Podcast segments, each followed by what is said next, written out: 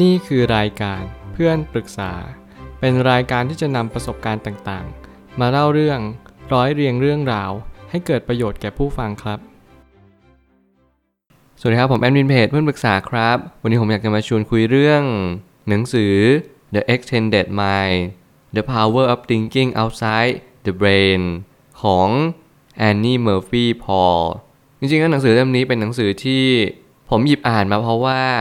มันเป็นหนังสือที่ทำให้ผมคิดว่าจิตใจของคนเราเนี่ยมันสามารถที่จะขยายและต่อยอดได้จริง ๆ หรือเปล่า หรือมันเป็นเพียงแค่ สภาวะหนึ่งในนามธรรมที่เราเรียกกันมา ว่าใจว่าจิต ว่ามโนหรือว่าอะไรก็ตามแต่ ในสิ่งเหล่านั้นมันอาจจะไม่ใช่ความจริงทั้งหมด แต่แล้วไม่ว่าอะไรจะเกิดขึ้นความจริงคือความจริง และความจริงก็มีเพียงหนึ่งเดียว สิ่งนี้แหละเป็นสิ่งที่ล้ำค่าแล้วก็มีความสำคัญอย่างยิ่งต่อมวลมนุษยชาติ นั่นคือเราอยู่กับจิตใจ มาตลอดทั้งชีวิต แต่เราไม่รู้จักมัน เมื่อไหร่ก็ตามให้เรารู้จัก capacity หรือศักยภาพของจิตใจเราได้อย่าง 100%นั่นแหละมันจะเป็นขุมทรัพย์ และขุมพลังให้กับทุกๆ คนที่สามารถที่เข้าถึงมันได้ แล้วทุกคนสามารถที่จะมีพลังนี้ ด้วยกันทุกคนไม่มีข้อยกเว้นเลย ไม่ว่าคุณจะเป็นคนพิการ ไม่สมประกอบ มีปัญหาทั้งใจ รวมไปถึงทรัพยากรในชีวิตเนี่ยไม่มีเลยหรือว่าแทบไม่มีเลย คุณก็ยังสามารถที่จะยืนหยัดต่อสู้ ท่ามกลางอุปสรรคขวากหนามได้อย่างแน่นอน ขอให้เพียงคุณแค่รู้จักเพียงแค่สิ่งเดียวนั่นคือจิตใจของคุณนั่นเอง ผมไม่ตั้งคำถามขึ้นมาว่า เมื่อสมองไม่ใช่สิ่งที่จะกำหนดให้เรียนรู้หรือไม่เรียนรู้ได้เลย เราทำได้แค่เพียงรับรู้ว่า วันนี้เราต้องการอะไรมากที่สุด ถ้าเกิดสมมติเรารู้ว่าเราต้องการอะไรมากที่สุด หน้าที่ของเราก็คือ สร้างกลยุทธ์เพื่อจะออกแบบให้ เพื่อยังไม่ถึงจุดหมายนั้นนั่นแหละจะเป็นความเป็นจริงของชีวิตและแน่นอนว่าจิตใจไม่ได้เห็นตรงขนาดนั้นทุกอย่างมีความซับซ้อนและมี สิ่งที่เรียกว่าทางลัด shortcut เพื่อให้เรามีความคิดที่บรรเจิดมากขึ้น ในความเป็นจริงแล้ว ในเรื่องของการที่ทำให้จิตใจนั้น ต่อยอดไปยังจุดที่ดีขึ้น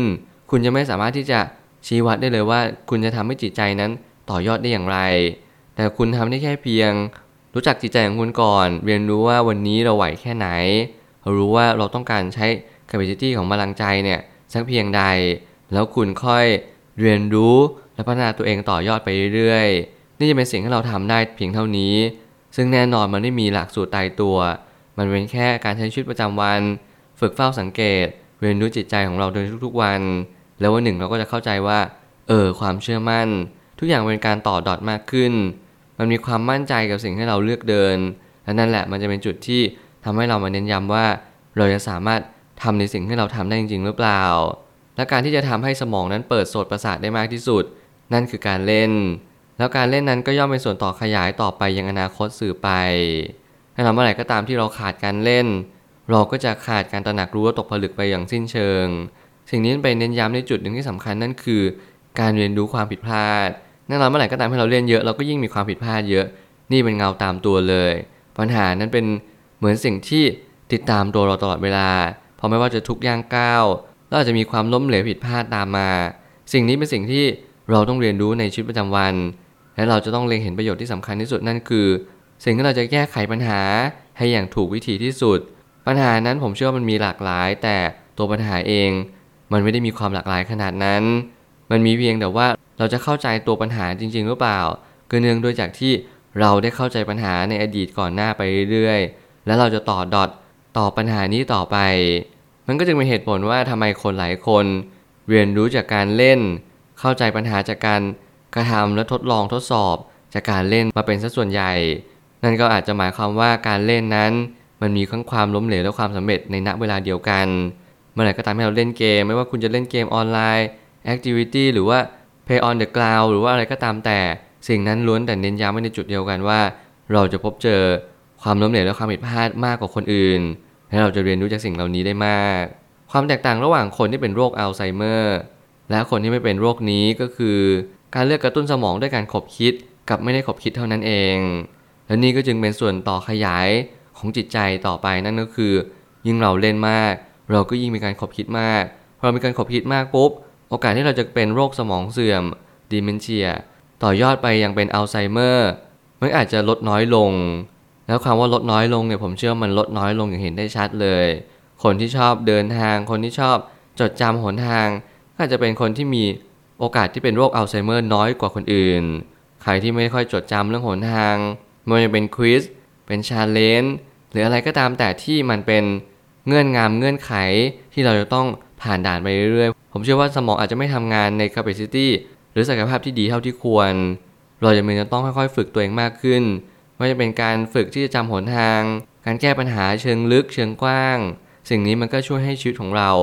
มีโอกาสที่มีสุขภาพจิตและสุขภาพกายที่ดีมากขึ้น รวมไปถึงโรคอัลไซเมอร์มันก็จะหายไปเป็นปิดทิ้งเลย ลองเรียนดูที่จะกระทำมันลงไป ลองดูในสิ่งที่ตัวเองเชื่อมั่นว่า เราสามารถทำสิ่งนั้นได้ แม้ปัญหามันจะยากสักเพียงใด แต่มันก็จะช่วยให้ชีวิตก้าวหน้าได้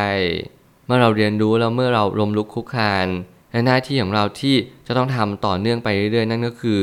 พยายามทำความเข้าใจและเรียนรู้กับสิ่งที่เราอยู่ตรงหน้านั้น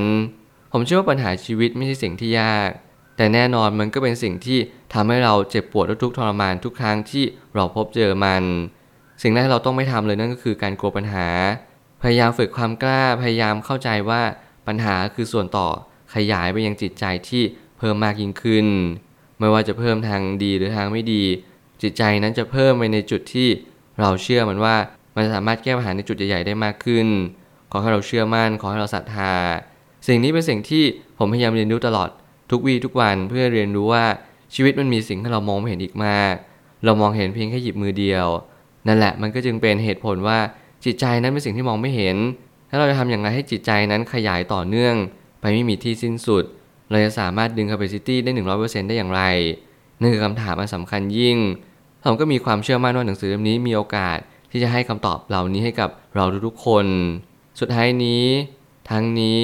สภาวะของความทรงจำนั้นจะอิงอาศัยกับสภาวะของความสงบนิ่งในการเรียนรู้ ยิ่งเราสงบเราจะเห็นความเคลื่อนไหวของเหตุการณ์ได้มาก เหมือนเวลาเรามองน้ำทะเลสาบที่นิ่ง เราก็จะเห็นปลาในน้ำเห็นก้อนหิน เห็นหยากใยหรือว่าอะไรเต็มไปหมดเลยในน้ำในสิ่งที่เราไม่เคยคิดจะเห็นมัน แน่นอนว่า บางครั้งชีวิตก็เป็นเหมือนกันเราต้องอยู่ในสถานการณ์ใดสถานการณ์หนึ่งที่สงบนิ่งมากพอ เพื่อให้เราขบคิดไตรตรอง พินิจพิจารณาในสิ่งนั้นอย่างถี่ถ้วน แล้วมันก็จึงเป็นคำตอบว่าเราควรจะทำอย่างไรต่อชีวิต หลังจากนั้น บางครั้งการแก้ปัญหาอาจจะไม่ตรงจุด เราก็จึงต้องสอบทานปัญหานั้น เพราะปัญหานั้นมันเป็นปัญหาที่ตรงไหน แล้วมันแก้ในสิ่งใด เราก็จึงค่อยๆกล่าวตัวเองไปเรื่อยๆหาตัวเองต่อไปยังสิ่งที่เราเชื่อมั่นว่า สิ่งนี้มันจะช่วยให้ปัญหานั้นถูกคลี่คลายลงไป ไม่ว่าอะไรจะเกิดขึ้นผมเชื่อว่าความผิดพลาดเป็นส่วนหนึ่งที่ทำให้จิตใจนั้นเชื่อมั่นว่ามันจะต่อยอดไปได้ไกล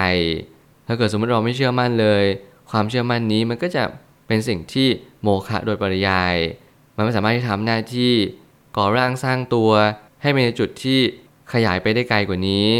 นี่คือหน้าที่เราหรือเปล่าที่เราจะต้องถามตัวเองทุกๆวันไม่ว่าเป็นเรื่องสติ ความสงบนิ่ง การที่เรามองเห็นปัญหาของตัวเอง การที่เราลองมองนอกกรอบในสิ่งที่เรามองเห็นอยู่ นี่แหละมันก็เป็นจุดสำคัญที่สุดในชีวิตที่ทำให้เราได้เห็นว่า ปัญหาอาจจะไม่อยู่ที่ข้างนอก แต่ปัญหาอาจอยู่ที่ตัวเราเอง มันคือปัญหาที่เราไม่ยอมมองนอกกรอบ ในสิ่งที่เรามีความคิดแบบนี้ ก็เท่านั้น ผมเชื่อทุกปัญหาย่อมมีทางออกเสมอ ขอบคุณครับ รวมถึงคุณสามารถแชร์ประสบการณ์ ผ่านทาง Facebook Twitter และ YouTube